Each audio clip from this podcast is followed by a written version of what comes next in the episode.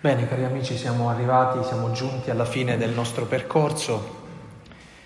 Ci siamo fatti accompagnare dal profeta Giona e abbiamo lasciato che il buio di Giona potesse essere illuminato implicitamente dalla luce di Gesù, dalla luce di Cristo. E sarebbe bello se questa mattina noi potessimo leggere la storia di Giona felici del fatto che tutto è finito bene per lui. Che la sua storia è una storia a lieto fine, che questo quarto e ultimo capitolo del libro di Giona in realtà è un happy end, è un finale positivo. Invece la cosa più atroce della storia di Giona è esattamente il suo finale, ma cercheremo insieme, concludendo un po' questo nostro percorso, di capire quanto Vangelo, quanta buona notizia è nascosta in questa apparente sconfitta della storia personale di Giona. Dopo che la sua efficacia ha portato alla conversione dei Niniviti, i Niniviti hanno desistito dalla loro condotta malvagia, hanno cambiato il loro modo di vivere, forse non hanno ancora riconosciuto che Dio è il loro Signore, ma si sono accorti che il male non poteva tenere in ostaggio quella città, non poteva tenere in ostaggio le loro scelte. Decidono con un atto di umiltà pazzesca di cambiare vita. Ecco allora che la pratica esteriore del digiuno, della penitenza, della cenere, della preghiera è semplicemente il sintomo esterno di qualcosa che è accaduto dentro il loro cuore. Ma dopo tutto questo, che dovrebbe avere come conclusione, allora Giona fu pieno di gioia, dovrebbe essere così il finale di questa storia, accade qualcosa di inverosimile. Ma Giona, dice il quarto capitolo, ne provò grande dispiacere e ne fu sdegnato. Pregò il Signore: Signore, non era forse questo che dicevo quando ero nel mio paese? Per questo motivo mi affrettai a fuggire a Tarsis, perché so che tu sei un Dio misericordioso e pietoso, lento all'ira, di grande amore e che ti ravvedi riguardo al male minacciato. Or dunque, Signore, toglimi la vita, perché è meglio per me morire che vivere. Ma il Signore gli rispose: Ma ti sembra giusto essere sdegnato così? E Giona allora uscì dalla città e sostò a oriente di essa. Si fece lì una capanna e vi si sedette dentro, all'ombra, in attesa di vedere ciò che sarebbe avvenuto nella città. Allora il Signore Dio fece crescere una pianta di ricino al di sopra di Giona, per fare ombra sulla sua testa e liberarlo dal suo male. Giona provò una grande gioia per quel ricino. Ma il giorno dopo, allo spuntare dell'alba, Dio mandò un verme a rodere la pianta e questa si seccò. Quando il sole si fu alzato, Dio fece soffiare un vento d'oriente, afoso. Il sole colpì la testa di Giona, che si sentì venir meno e chiese di morire, dicendo: Meglio per me morire che vivere. Dio disse a Giona: Ti sembra giusto essere così sdegnato per questa pianta di ricino? Egli rispose: Sì, è giusto, ne sono sdegnato da morire. Ma il Signore gli rispose: Tu hai pietà per quella pianta di ricino, per cui non hai fatto nessuna fatica, e che tu non hai fatto spuntare, che in una notte è cresciuta e in una notte è perita. E io non dovrei avere pietà di Ninive, quella grande città nella quale vi sono più di 120.000 persone che non sanno distinguere fra la mano destra e la mano sinistra e una grande quantità di animali? Questa storia finisce con una domanda. Non sappiamo come ha risposto Giona a questa domanda. E questa è una cosa che ci lascia tremendamente spaesati. Ma che si fa? E soprattutto vi accorgete, è una cosa che può suscitare il nostro senso di ironia, ma in realtà è assolutamente drammatico. Giona, tutte le volte che deve affrontare un problema, il suo modo di affrontare un problema è: è meglio morire. Guardate che sta roba più o meno ogni tanto si affaccia dentro la nostra vita, no? Quando le cose si complicano, ma che senso ha tutto questo? Forse era meglio morire. Cioè abbiamo sempre come reazione quella di voler tirarci fuori dal conflitto, tirarci fuori da una situazione limite, tirarci fuori da quelle che sono le difficoltà della vita. E la maniera più veloce per tirarsi fuori dalle difficoltà della vita è la morte, è desiderare la morte e pensare che la morte sia la soluzione a tutto. E ve lo ripeto, non è tanto alla fine compiere un gesto di morte quanto coltivare la morte dentro di noi. Coltivare tutta quella tristezza e quell'angoscia che ci sembra l'unica reazione di avere davanti alla realtà. Giona è inspiegabilmente sdegnato davanti a quello che gli succede. È urtato, non gli va bene.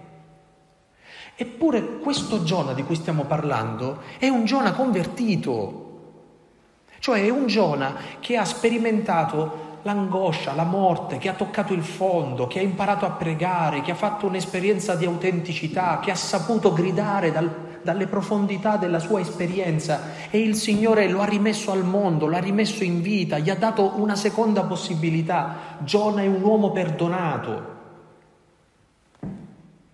Che cos'è che non ha funzionato dell'incantesimo? Che cos'è che non ha funzionato di questa magia? Nessuna magia. Vedete come adesso vorrei riannodare i fili del discorso che hanno attraversato un po' queste nostre giornate. Da dove siamo partiti? Siamo partiti dal Vangelo di Marco, al capitolo 8, quando abbiamo letto la storia del cieco. Non è forse qualcosa di simile che capita nella vita anche di Giona? Tu incontri Cristo e pensi che quell'incontro sia la svolta, ma non è ancora la svolta. C'è sempre come una tappa intermedia, un bisogno ancora di incontrarlo di nuovo, ancora una volta di rettificare, ancora una volta di imparare, perché ciò che Giona ha capito ancora non lo ha purificato fino in fondo. La sua visione di Dio, ad esempio, rimane una visione sfocata. La cosa che lo fa arrabbiare è che non riesce a sopportare il fatto che Dio non punisca questa gente, che Dio non intervenga vendicando il male che queste persone a Ninive hanno fatto agli altri. Questa cosa lo sdegna. Ancora non riesce a vedere la realtà come Dio vede la realtà. È cambiato, in qualche maniera quello che ha vissuto lo ha segnato, ma non gli ha cambiato ancora la visione del cuore. Giona continua a pensare come Giona. Giona continua a guardare le cose dal basso, Giona continua a guardare la vita dal suo punto di vista. In realtà lui pensa di essersi convertito perché dice: ma forse mi ero sbagliato riguardo a Dio, forse non era esattamente come me l'ero immaginato Dio. Ma quando Dio fa quello che lui non si aspetta dice: avevo ragione io, non dovevo fidarmi di uno così, di uno che esercita una misericordia ingiusta secondo Giona. Una misericordia che non paga il male.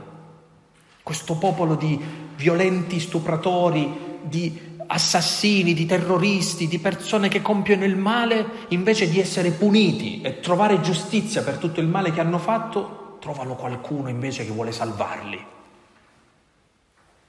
Le mie vie non sono le vostre vie, i miei pensieri non sono i vostri pensieri, oracolo del Signore Dio. Allora voi capite che noi ci troviamo alla fine della storia di Giona con la sensazione di ritrovarci di nuovo all'inizio, di ritrovarci di nuovo al punto iniziale, di ritrovarci di nuovo bisognosi di conversione. E se dovessimo tradurre in un itinerario, in delle tappe che ci aiutino a capire in che cosa consiste in fondo questo rapporto che ci ha convertiti e che però è una conversione che non basta, che non è bastata per la nostra vita, dovremmo dire questo: che la prima tappa vera è riconoscere il nostro peccato, imparare a piangere il nostro peccato, lasciarci incontrare da Cristo nel nostro peccato e accettare che Lui ci ricollochi nella realtà in un modo nuovo. Ma questo non avviene in sequenza sempre e contemporaneamente dentro la nostra vita. C'è come una sorta di tempo che anche noi dobbiamo darci affinché riusciamo a conformarci fino in fondo a Gesù.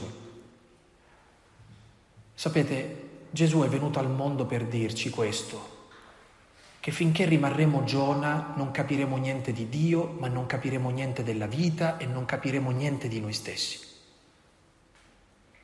Se diventeremo come Cristo, esattamente come Lui, penseremo come Lui, sentiremo come Lui, allora capiremo davvero qualcosa di noi stessi, della nostra vita, e capiremo rettamente chi è Dio.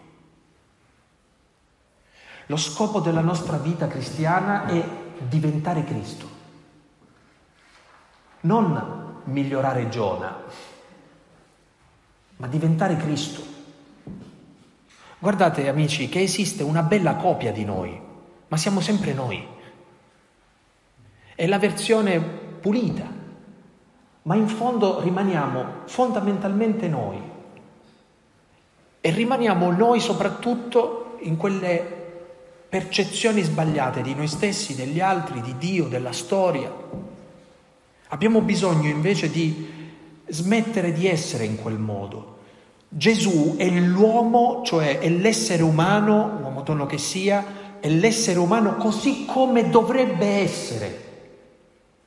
È bello quando i padri dicono che all'inizio della creazione, quando nella Genesi si dice facciamo l'uomo a nostra immagine e somiglianza, cioè quando Dio Padre stava creando l'uomo aveva di fronte a sé Gesù. È Gesù l'uomo che dovremmo essere, è l'umanità che dovremmo essere, ognuno di noi. E quindi diventare Lui significa diventare ciò che dovremmo davvero essere. Gesù è il nostro destino, Gesù è la nostra vocazione, Gesù è pienamente ciò a cui noi tutti siamo chiamati.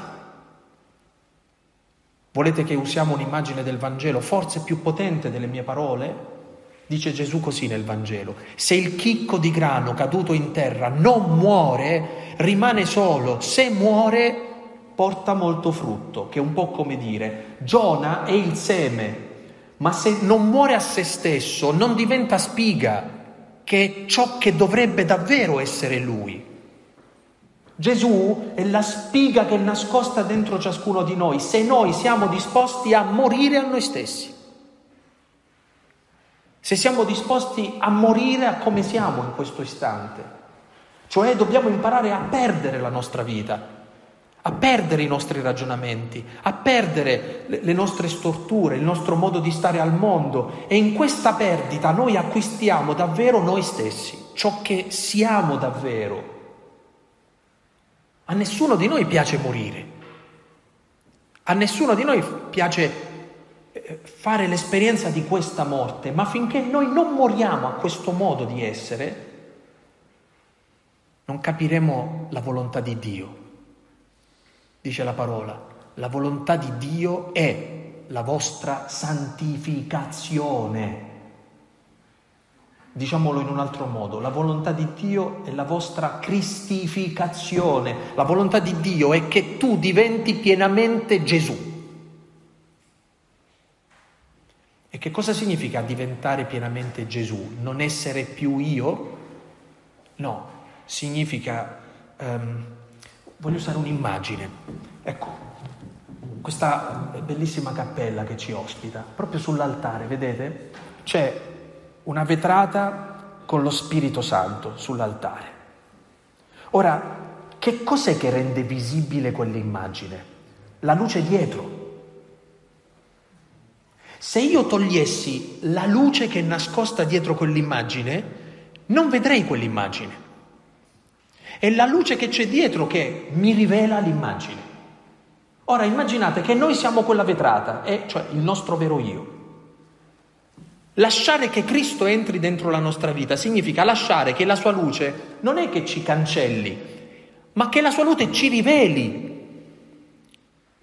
Tu sei un marito, quella luce ti rivela davvero nel tuo essere marito. Tu sei una moglie, quella luce ti rivela davvero il tuo essere moglie. Tu sei una consacrata, quella luce ti rivela davvero il tuo essere consacrata. Tu sei un giovane, tu sei un prete, tu sei qualunque cosa, tu sei un malato, tu sei un bambino, tu sei qualunque cosa. Entrare Cristo dentro la vita significa che solo quella luce ti rivela. E il male invece ti dice, no, non fare spazio a quella luce, perché quella luce vuole cancellarti. Quella luce è contro di te.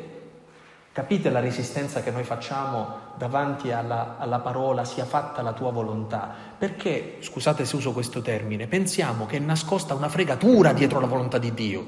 Nessuno di noi riesce a dire sia fatta la tua volontà, perché pensiamo che sia una cosa che non ci conviene. La volontà di Dio è un affare per noi, ma passa attraverso la morte di qualcosa di noi, cioè di tutto ciò che impedisce il passaggio della luce. Che cos'è che impedisce il passaggio della luce, cioè la rivelazione più profonda del nostro io? La morte del nostro io, del nostro egoismo, cioè, di quell'io ripiegato su se stesso, di noi che, come Giona, abbiamo un atteggiamento sdegnato nei confronti della vita e a volte siamo incavolati nei confronti della vita perché noi non accettiamo di smettere di pensare in quel modo. Noi difendiamo i nostri ragionamenti contro tutto e contro tutti. Davanti all'evidenza noi siamo capaci di negare. Giona si trova davanti all'evidenza. Quando Dio gli dice, come? Tu ti dispiaci per un ricino che non hai fatto niente? E non riesci a capire me, che quella gente l'ho creata io? In che modo può dispiacere a me la loro morte? Ti sembra giusto essere sdegnato? Risposta di Giona, sì, sono sdegnato fino a morire. Fino alla morte. Capite qual è la nostra resistenza? È Giona che fa fatica a morire a se stesso. Ha fatto un'esperienza di conversione, cioè ha fatto, se dovessimo usare l'immagine di ieri, ha attraversato il battesimo di Giovanni. E se dovessimo usare l'immagine di Marco 8, cioè del Vangelo che ci ha introdotti nei nostri esercizi, dovremmo dire, ha fatto un'esperienza di intimità con Gesù, è andato fuori dal villaggio, si è fatto mettere le mani sugli occhi da Lui, ha lasciato che quella saliva toccasse le sue palpebre, ha lasciato che Gesù imponesse le mani. Ma non basta questo. Noi abbiamo sempre bisogno di convertirci. C'è qualcosa di noi che resiste a questa conversione, c'è qualcosa di noi che resiste a questa morte necessaria perché si manifesti la vita. Allora capite che la cosa che ci viene più facile fare è spiritualizzare questa storia. La spiritualizzazione di questo percorso è qualcosa di pericolosissimo, perché? Perché stacca la vita spirituale dalla vita reale. E quindi tu nella vita reale rimani Giona, mentre in un mondo astratto dentro la tua testa o in alcune ore o minuti della tua giornata e della tua settimana fai altre cose e pensi che questa sia la vita spirituale. La vita spirituale autentica è ciò che abbiamo ascoltato nella lettura breve delle lodi di questa mattina, quando Paolo dice: quanto sono debole, è allora che sono forte.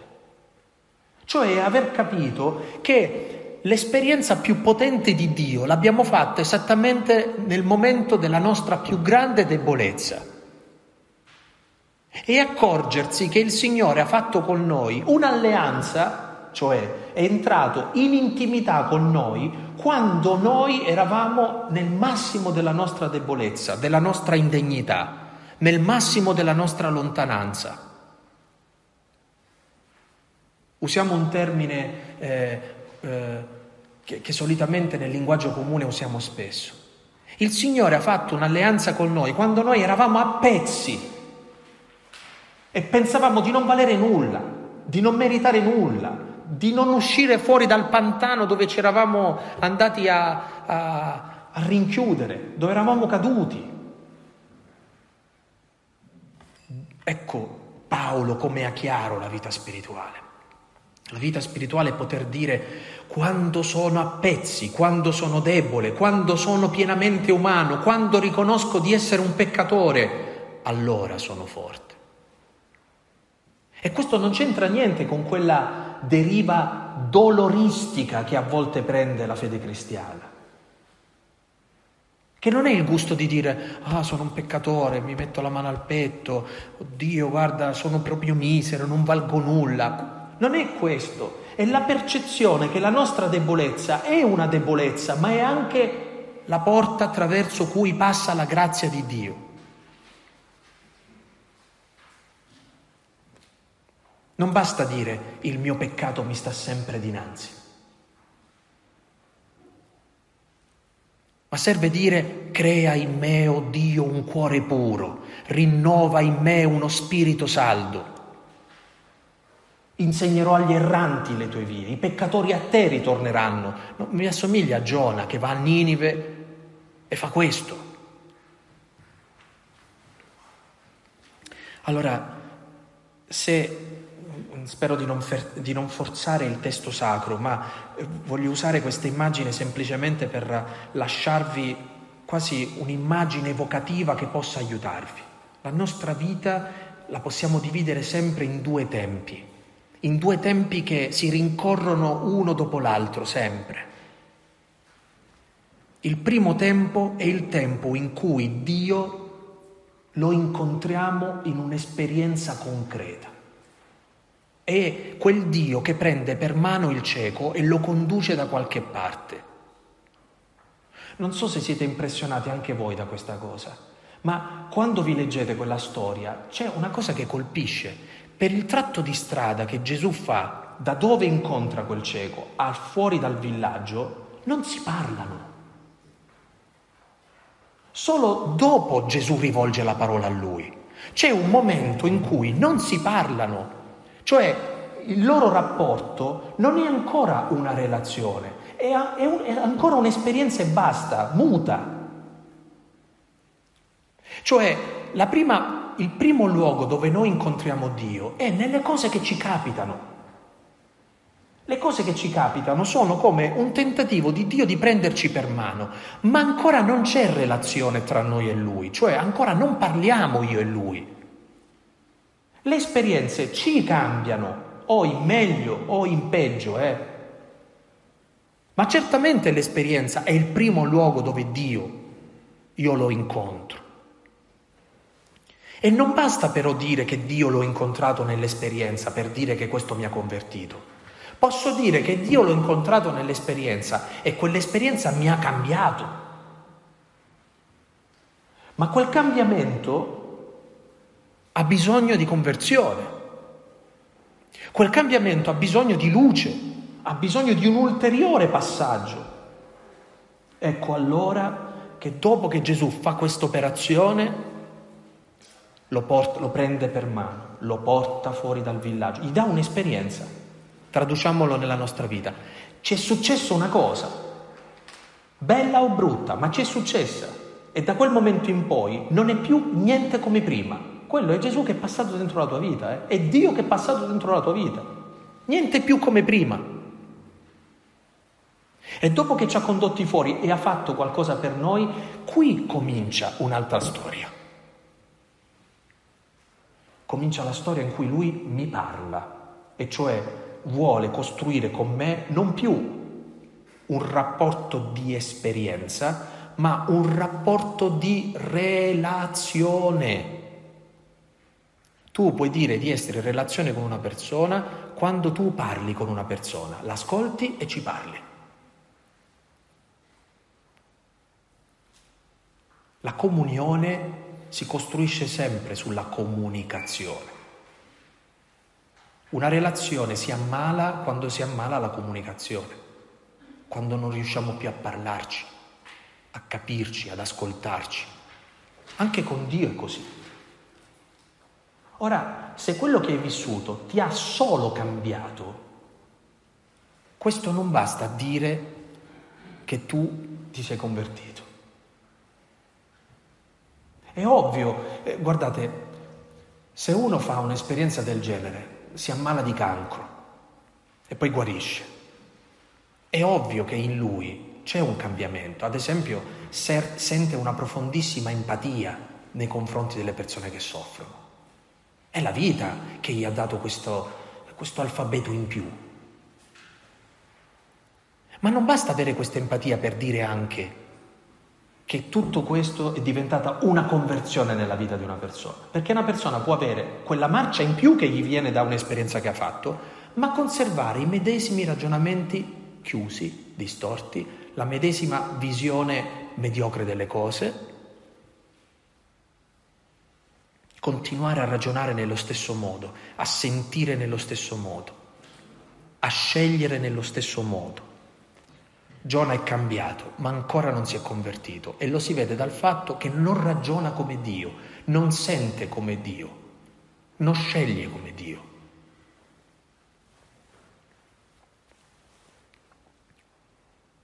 Anche nell'esperienza di Giona succede qualcosa di simile. All'inizio non si parlano tra di loro. Dio parla a Giona, Giona non gli risponde, se ne va.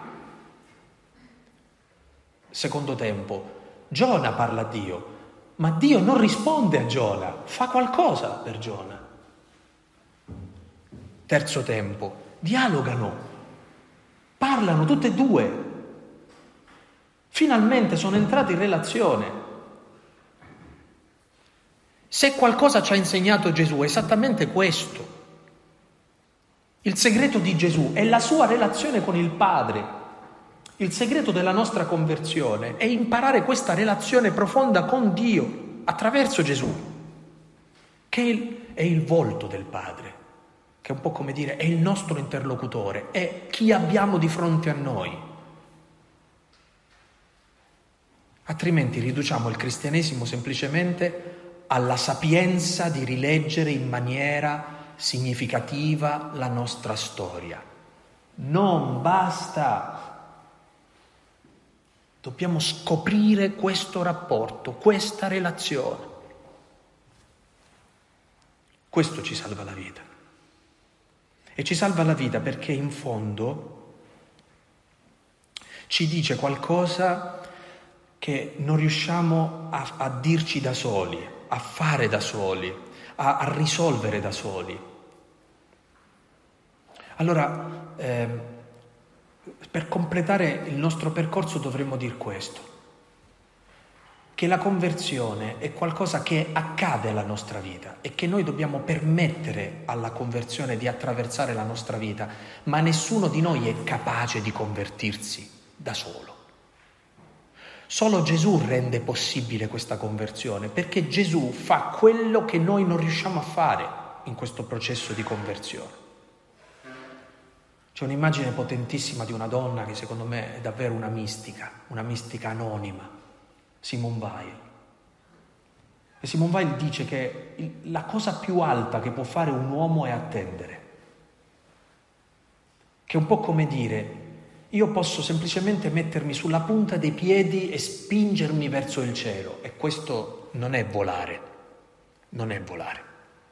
Ma è il massimo che posso fare io, mettermi sulla punta dei piedi. Il resto della distanza tra me e il cielo lo colma Dio che viene incontro a me. Allora io faccio una piccolissima cosa, mi metto sulla punta dei piedi. Questo metterci sulla punta dei piedi è il nostro desiderio. Fratelli, questo ci viene chiesto nella conversione. Almeno di desiderare questo, di desiderarlo ostinatamente, di desiderarlo con tutto noi stessi, di riuscire a metterci sulla punta dei piedi delle nostre aspettative, sapendo che il grosso del lavoro è Dio che colma questa distanza. Paolo dice che Dio opera in Gesù una kenosi, cioè una discesa, un abbassamento. Come si fa a volare? Io riesco solo a mettermi sulla punta dei piedi, perché uno da sopra viene a prenderti, lui ti viene a prendere. È Dio che rende possibile tutta questa cosa qui, Dio rende possibile questo. A noi ci sembra che metterci sulla punta dei piedi, abbiamo svoltato la nostra rivoluzione, ma che, cioè, non abbiamo fatto niente, quasi, ma è la nostra parte e dobbiamo imparare a fare questo bene. Mi piace spesso citare questo miracolo che noi troviamo nel Vangelo di Giovanni, quando Gesù, passando in questa area geografica di Gerusalemme, dove c'era la credenza all'epoca che questa piscina avesse delle proprietà taumaturgiche, incontra un uomo paralizzato da 38 anni. E lo so che tutti noi siamo sempre convinti che il miracolo lì sia quest'uomo che prende la sua barella e se ne va a casa con le proprie gambe. Il miracolo è un'altra roba lì. Il miracolo è che quell'uomo ha smesso di desiderare di essere guarito, tant'è vero che alla domanda stupida, banale, che gli fa Gesù, perché uno che dice, ma si può dire a uno che sta a 38 anni paralizzato vuoi guarire? Mi sembra ovvio che vuoi guarire, no? Quell'uomo, davanti alla domanda di Gesù, vuoi guarire? Non dice sì. Ci avete mai pensato? Non dice sì. Che cosa fa? Dà la colpa a qualcuno. Quando succede nessuno mi prende in braccio, mi porta là, eccetera. Questo è il chiaro segno, quando tu passi la vita a trovare colpevoli, a sdegnarti, a star male, ad agitarti, a prendertela perché la vita è stata ingiusta e che tutta a me devono succedere. Tutta questa cosa copre un fatto piccolissimo ma decisivo. È il tuo desiderio che si è paralizzato. Ora, noi dovremmo desiderare essere santi, cioè desiderare questa pienezza, desiderare questa conversione, non semplicemente un cambiamento, desiderarlo sempre, ostinatamente, contro tutto e contro tutti, al di là dei nostri peccati. E invece ci lasciamo impressionare dalla nostra miseria, ci lasciamo impressionare dai nostri peccati, ci lasciamo impressionare da quello che ci succede nella vita. È così difficile riuscire a capire che l'unica cosa che ci domanda il Signore è desiderarlo con tutto il cuore. Ritornate a me con tutto il cuore. E basta questo. Pensate a che cosa scatta nel cuore del figliol prodigo quando fa questo ragionamento che sembra così opportunistico. Quanti salariati in casa di mio padre hanno da mangiare e io sto qui a invidiare i maiali. Mi alzerò, andrò da mio padre e dirò: Padre, ho peccato contro il cielo e contro di te, non sono più degno di essere chiamato tuo figlio, trattami come uno dei tuoi garzoni. E prosegue il Vangelo di Luca. Quando ancora era lontano, capite, il padre gli corse incontro. Cioè, basta che questo figlio abbia ripreso questo desiderio di tornare a casa. Ed è ancora lontano da casa. Ma quando ancora è lontano, il padre gli corre incontro e lo abbraccia. Non dobbiamo fare tutto noi. Io lo so che quando si fanno questi giorni di ritiro, quando si vive molto da vicino il confronto con la parola di Dio, noi a volte rimaniamo un po' traumatizzati perché vediamo tanta roba, tante cose che non sappiamo fare, tante cose che sono successe dentro la nostra vita e che non sai da dove cominciare, e adesso torna a casa e quindi adesso che facciamo? Guardate che l'unica cosa che ci domanda il Signore è questo desiderio. Io non so pregare, io desidero pregare. Io non so vivere bene, io desidero vivere bene. Io non so amare, io desidero amare. Il resto è il Signore a compierlo dentro la nostra vita, se glielo permettiamo, perché il problema fondamentale è che noi non glielo permettiamo perché vogliamo farlo noi. Vogliamo comprarlo noi, conquistarcelo noi, tutto questo. Ecco la via dell'umiltà come quella via che ci umanizza e quell'umiltà che ci umanizza e ci dice: quando sono debole è allora che sono forte. Dio si manifesta pienamente nella mia debolezza. Perché lo lascio manifestarsi nella mia debolezza? Questo a noi ci umilia, perché ci sembra che non ci meritiamo questa cosa. È vero, non ce la meritiamo, ma il Signore ce l'ha data gratuitamente. Allora perché perdere il tempo a continuare a dire che non ce la meritiamo? La cosa peggiore che possa accadere quando tu fai un regalo è la persona a cui fai il regalo dice no, è troppo per me, no, riportatelo, no. Ma guardate, è umiliante sta cosa, Ma ti ha fatto un regalo, pigliatelo sto regalo. Ma è così, vedete, noi resistiamo a questo, Poi perché subito ci scatta l'idea, questo è tremendo, soprattutto nei nostri rapporti, cioè magari viene uno, ti fa qualcosa, dice, mo devo fare qualcosa io, Quanto viene il suo compleanno devo fare qualcosa io, mo. Quando toccherà a me devo... È più forte di noi non riuscire ad accettare la gratuità di un gesto, no? Vogliamo sempre trasformare quel gesto in qualcosa di commerciale. Dopo che il Signore ha dato la vita per me e me l'ha data gratuitamente, mo che vorrà? Vorrà che mi converto, vorrà che mi comporto bene, vorrà che sarò la persona più buona al mondo, vorrà che smetto di peccare.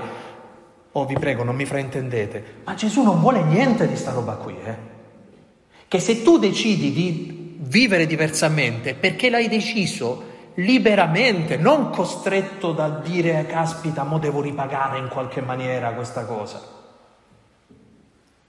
Ma capite invece come passa in maniera distorta a volte questo messaggio nel nostro modo di raccontare il cristianesimo? Perché noi vogliamo suscitare questo cambiamento trasformando il dono gratuito nel motivo in cui tu dovresti provare un grande senso di colpa che ti porta a non vivere più come prima. Non il senso di colpa converte la vita delle persone. La contrizione cambia la vita delle persone, cioè l'esperienza di lasciarsi amare. È proprio perché ti lasci amare che a un certo punto tu capisci che la cosa che fa soffrire la persona che ti ama è che tu non sei felice, questo lo fa soffrire. Allora tu capisci che se vuoi fare qualcosa per la persona che ti ama devi smettere di essere infelice.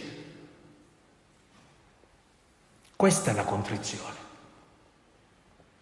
Ed è un dono, è quello che i padri chiamano il dono delle lacrime, ancora una volta, non è il dolorismo di mettiamoci a fustigarci per questa cosa, è esattamente altro, sono le lacrime di Francesco D'Assisi, sono le lacrime di Ignazio, sono le lacrime di grandi santi, sono le lacrime di quelle persone che ogni tanto raccontano, io sono andato in un posto, a un certo punto io pianto, non so perché ho pianto, ma mi scendevano le lacrime e non so perché è un dono quella roba lì, è il dono di incontrare un amore che frantuma la nostra durezza, la nostra rigidità e fa emergere quell'esperienza, sto usando una parola importantissima, liberante dell'amore di Dio. Non opprimente dell'amore di Dio.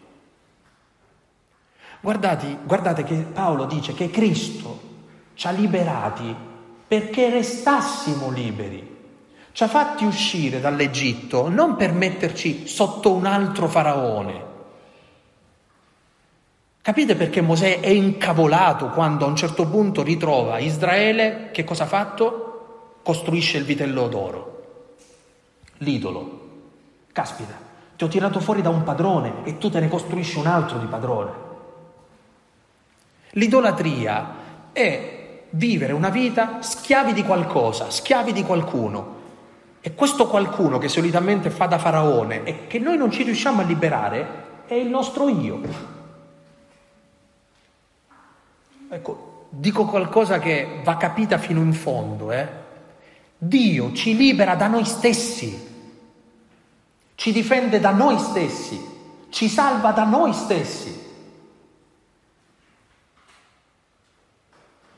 E tu fai questa esperienza liberante. E quando una persona è libera può fare quello che vuole, perché tutto quello che fa, perché nasce da quell'amore liberante, è sempre un capolavoro. Ora si capisce la frase di Agostino: ama e fa quello che vuoi. E noi invece ci prendiamo questa frase per giustificare: ma sì, ma dai, ama e poi posso fare quello che voglio.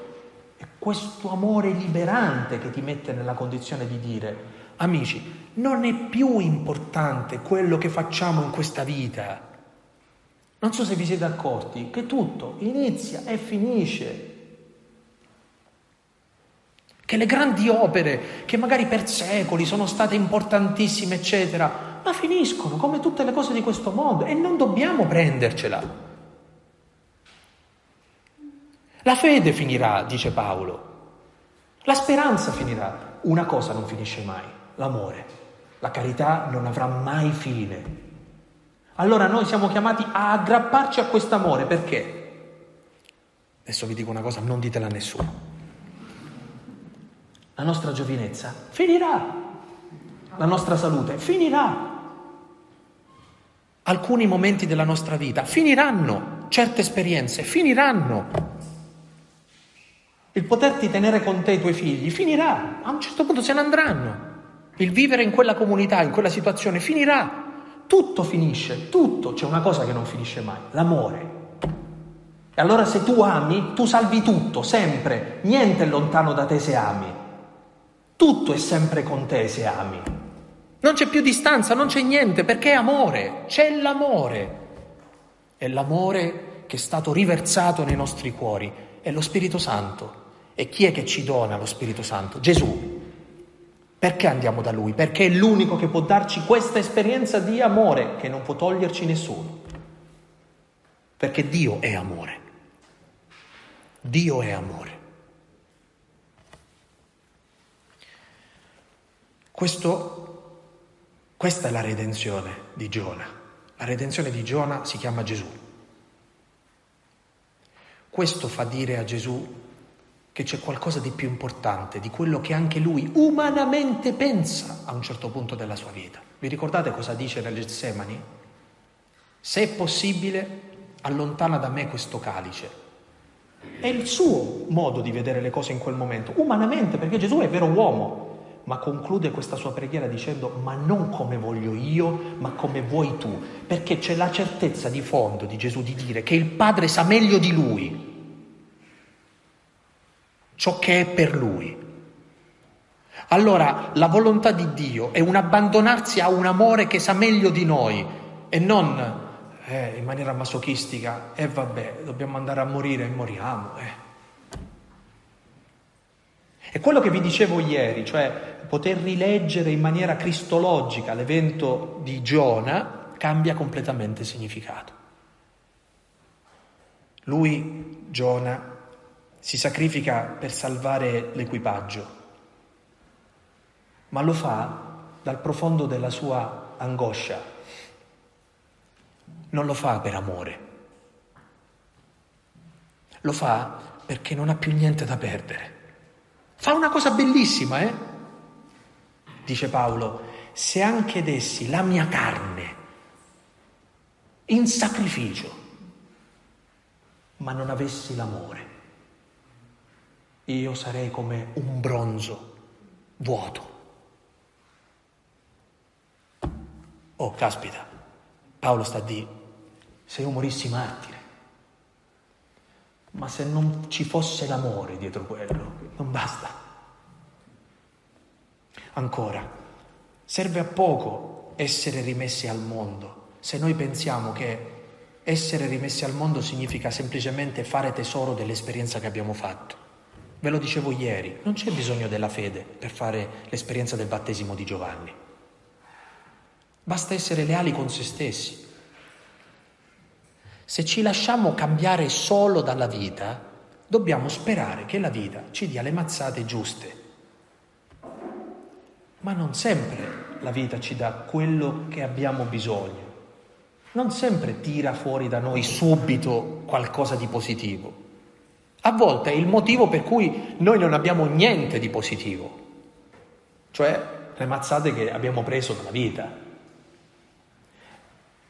Quindi non basta essere rimessi al mondo, risorgere, ricominciare, rinnovarsi, semplicemente perché la vita ci ha cambiati.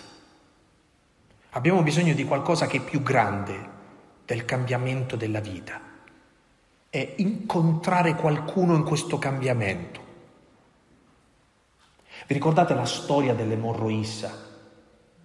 Questa donna è convinta, con una fede pazzesca, che se soltanto riuscirà a toccare con la punta delle dita la frangia del mantello di Gesù sarà guarita. Questa donna è convinta che questa è la soluzione della sua vita. E lo fa, si spinge in mezzo alla folla, allunga la mano, sfiora quel mantello, quella donna guarisce. E noi potremmo dire, anche in quel caso, e vissero felici e contenti. No! Gesù la cerca quella donna, la cerca in mezzo a tutti, perché è troppo poco quel cambiamento, capite? È troppo poco questo, se alla fine tu non incontri Lui. Diciamolo meglio. È troppo poco che la sofferenza ti segna e ti cambia. Tu devi domandarti se hai incontrato Gesù Cristo in quella sofferenza, non solo se quella sofferenza ti ha cambiato, perché questo ti santifica, che le esperienze che hai fatto nella vita ti hanno portato a incontrarlo, non soltanto a renderti più umile, a ridarti un cuore di carne. Tu devi avere questa presunzione buona, di fondo, che nell'esperienza di cambiamento della vita non solo tu cambi, ma tu lo incontri. Questo fa dire a Gesù, a quella donna, che quando si sente cercata da Gesù, vedete come non è cambiato il cuore di questa donna. Quando Gesù la cerca, la reazione di questa donna è di paura, è impaurita perché Gesù la sta cercando. Lo stesso uomo che l'ha guarita, lei ne ha una paura matta. Guardate che immagine distorta può avere di Dio questa donna, è impaurita, le si gettò ai piedi e confessò quello che aveva fatto, come se avesse rubato quel miracolo. E Gesù, guardandola negli occhi, le disse: va, la tua fede ti ha salvata. E non c'entra più la guarigione, quella donna ha trovato salvezza perché ha trovato non il miracolo di essere guarita nelle sue perdite di sangue. Ciò che l'ha salvata è che ha incontrato Gesù e ha potuto guardare Gesù negli occhi. Questa è la salvezza, incontrare Gesù, questa è la salvezza per noi. Ma noi ce l'abbiamo ancora questo desiderio di incontrare Gesù? O come diceva qualcuno, Gesù è diventato il pretesto per parlare di altro. Usiamo Gesù semplicemente come pretesto per fare un lavoro su noi stessi, ma di Gesù non ci importa niente in realtà. Usiamo Gesù per affermare i nostri valori, le nostre idee, la nostra visione del mondo. Quel bellissimo racconto dell'anticristo di Solofiev, a un certo punto, quando Starec Giovanni deve parlare con l'anticristo, gli dice: per noi cristiani non abbiamo niente di più caro se non Gesù Cristo, non ci interessa nient'altro se non Gesù solo. Guardate, noi dovremmo ritrovare questo centro, non ci deve interessare nient'altro se non Gesù solo, solo Lui. Lui è il Salvatore del mondo, alla sua luce vediamo la luce. E quando tu hai trovato Lui, finalmente hai trovato i tuoi figli, hai trovato tuo marito, tua moglie, hai trovato le tue consorelle, hai trovato la tua vocazione, hai trovato la tua strada, hai trovato la pazienza, hai trovato la forza, perché Lui è il centro di tutto. Lui. Dice la parola che ogni costruzione cresce ordinata quando ha Gesù come centro. Quando non c'è al centro Gesù, c'è sempre un disordine.